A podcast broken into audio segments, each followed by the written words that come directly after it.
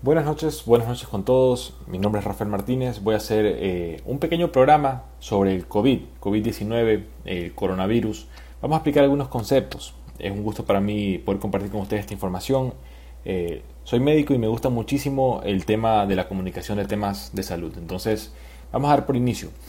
Quisiera eh, iniciar por la parte de la población en vulnerabilidad. me refiero más que nada a adultos mayores los niños, eh, sí es verdad que toda persona se puede contagiar, pero los niños parecen estar en menor riesgo. Las personas que definitivamente están en mayor riesgo son adultos mayores, personas con enfermedades de base, eh, personas con infartos cardíacos previos, personas con enfermedades crónicas eh, como la diabetes, la hipertensión, ¿sí? personas con cáncer, o sea, enfermedades de base. Todas estas son personas que deben tratar de quedarse en casa, especialmente aquellas personas. Tenemos que tomar en cuenta, hay muchas opiniones, muchos puntos de vista. Eh, sí quisiera decir que es un virus del cual desconocemos muchísimo. Se habla eh, de una baja tasa de mortalidad, eh, sin embargo, depende muchísimo de las políticas públicas y también de la actitud de cada persona. Lo, como mínimo, claro que sí, el distanciamiento social, utilizar la mascarilla, el aseo de manos frecuentes, ¿sí? son algunas de las cosas fundamentales. El aseo de manos eh, no es en sí para matar al virus, el virus eh, técnicamente no es un ser vivo. ¿Por qué? Porque no se replica por sí solo, necesita infectar a una célula, en este caso una célula humana, para poder eh, dividirse. El objetivo del lavado de manos es eliminarlo de la piel, evitar que ingrese especialmente a nuestro tracto respiratorio. Sí, es el objetivo del lavado de manos. El objetivo de la mascarilla, asimismo, es evitar que ingrese a nuestro tracto respiratorio. Usualmente somos nosotros mismos quienes ingresamos a este tipo de virus al tracto respiratorio, me refiero a la nariz, a la boca, y cómo lo hacemos cuando nos rascamos. Entonces, por este motivo, la, la mascarilla tiene una doble función, tanto evitar que el virus, si está en el aire cerca, ingrese a nuestra nariz o boca, así como también evitar que nos estemos rascando de manera innecesaria la nariz, la boca y de esta manera, si es que tenemos el virus en las manos, nos lo llevemos eh, dentro. Creo que debemos hacer también un balance, o sea, debemos tomar las medidas de seguridad pertinentes, sin embargo, debemos también eh, darnos cuenta de si el miedo o el estrés está afectando eh, de manera tal vez incluso aún peor que la propia infección. ¿A qué me refiero? Se sabe que si estamos asustados, esto de aquí genera una liberación de hormonas como es la adrenalina, las cuales eh, si están de manera permanente en nuestra sangre van a perjudicar nuestra salud. Entonces debemos eh, de manera racional, de manera consciente, tomar las, las, medidas adecuadas de distanciamiento social, lavado de manos, usar mascarilla, son lo fundamental. Sin embargo, tampoco debemos caer en, un estado netamente emocional en el cual el miedo se apodere de nosotros. En este caso, hablando desde el punto de vista de la fe, eh, Incluso si uno revisa los evangelios, una de las frases más repetidas por Jesús eh, fue, no de una u otra manera Jesús nos decía, no tengas miedo, eh, ten fe, ten fe. Entonces, en realidad, y fe no solamente es de que, ah, no me voy a enfermar, fe es de que pase lo que pase, es el plan divino. Entonces es la fe de, de la sabiduría en sí de Dios. Eso es lo que yo podría decir desde mi punto de vista, mi punto de vista de, de una manera profesional y también eh, personal, si, si, quisiera comentarlo. ¿sí? Entonces, como médico te digo esto, eh, las medidas sí debemos seguirlas, pero de una manera inteligente y no emocional. La parte emocional la debemos manejar. La parte emocional me refiero al estrés. El estrés que nos, nos puede producir, por ejemplo, estar en casa eh, ya por meses, ya llevamos más de un mes. ese puede ser un tipo de estrés. El estrés que te puede generar las, porque es diferente convivir en realidad 24 horas al día y la convivencia como era antes del COVID, ¿verdad? Eh, se sabe que puede esto generar, dependiendo de cómo sean las relaciones dentro de cada hogar, pueden haber ciertos tipos de conflictos, los cuales también debemos saber manejar de manera no emocional, porque usualmente cuando, cuando, cuando nos dejamos llevar por las emociones, las pasiones, eh, tomamos no tomamos decisiones, en realidad eh, hacemos cosas de las cuales luego nos arrepentimos. Eh, en cambio, cuando utilizamos, eh, ya tratamos de ver las cosas más claramente y respiramos profundo, nos detenemos, de repente podemos tomar mejores decisiones. ¿sí? Entonces eso también quisiera mencionar. Eh, ahora, sí quisiera hablar de otros temas, por ejemplo, ¿cuánto tiempo va a durar esto? ¿Sí?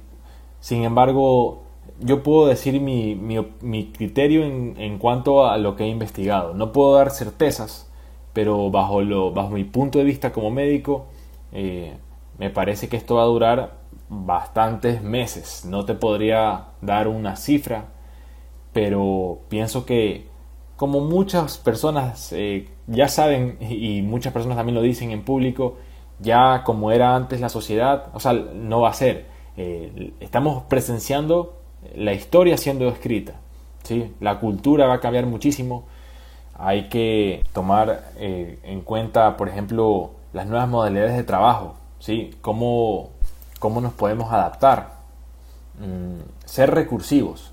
Es verdad que ahorita estamos en una situación de cambio, pero en estos cambios también podemos encontrar nuevas maneras de hacer las cosas, tal vez incluso mejores maneras. ¿Cuántas personas tal vez se han dado cuenta que, ah, sí se puede hacer teletrabajo? Tal vez yo me movía muchísimo por cosas que bien puedo hacer desde mi casa. Sí, también estoy seguro que pese a lo terrible de lo que está pasando en ciertos aspectos, eh, podemos aprender y podemos mejorar, por ejemplo, nuestro sistema de salud. ¿sí? Eh, esto ha dejado claro que sí se necesita capacidad para poder responder ante epidemias, porque esta no va a ser, o sea, en realidad, si revisamos eh, la historia reciente, sí han habido diversos virus que amenazaron con hacer una pandemia. Por este motivo, muchos expertos afirman que, aunque, aunque atravesemos esta, esta situación del COVID, es muy probable que en algunos años vuelva una nueva versión del mismo, del mismo coronavirus o incluso puedan haber nuevos virus que vayan surgiendo. Por este motivo esto ha dejado claro que en el sistema de salud debe haber capacidad de respuesta ante epidemias y que debemos tomar decisiones debemos digo como estado como ciudadanos ecuatorianos como estado eh, debemos tomar decisiones técnicas ya que la tasa de mortalidad es en directa proporción de las decisiones correctas e incorrectas que cada país ha tomado. Entonces, muy, muy importante bajo mi criterio ese punto. También eh, me parece de suma importancia analizar el tema de cómo podemos nosotros tener una economía funcionante sin exponer eh, a una tasa de mortalidad elevada. Tal vez esto ya no sería para la epidemia actual porque todos estamos viendo cómo se están desenvolviendo las cosas, pero sí nos serviría para reflexionar, em, reflexionar muy bien, que tal vez muchos trabajos se podrían hacer en casa y los trabajos que requieran eh, de una manera presencial eh, debería haber un orden de cómo pueden ser desempeñados a nivel de logística, a nivel de transporte.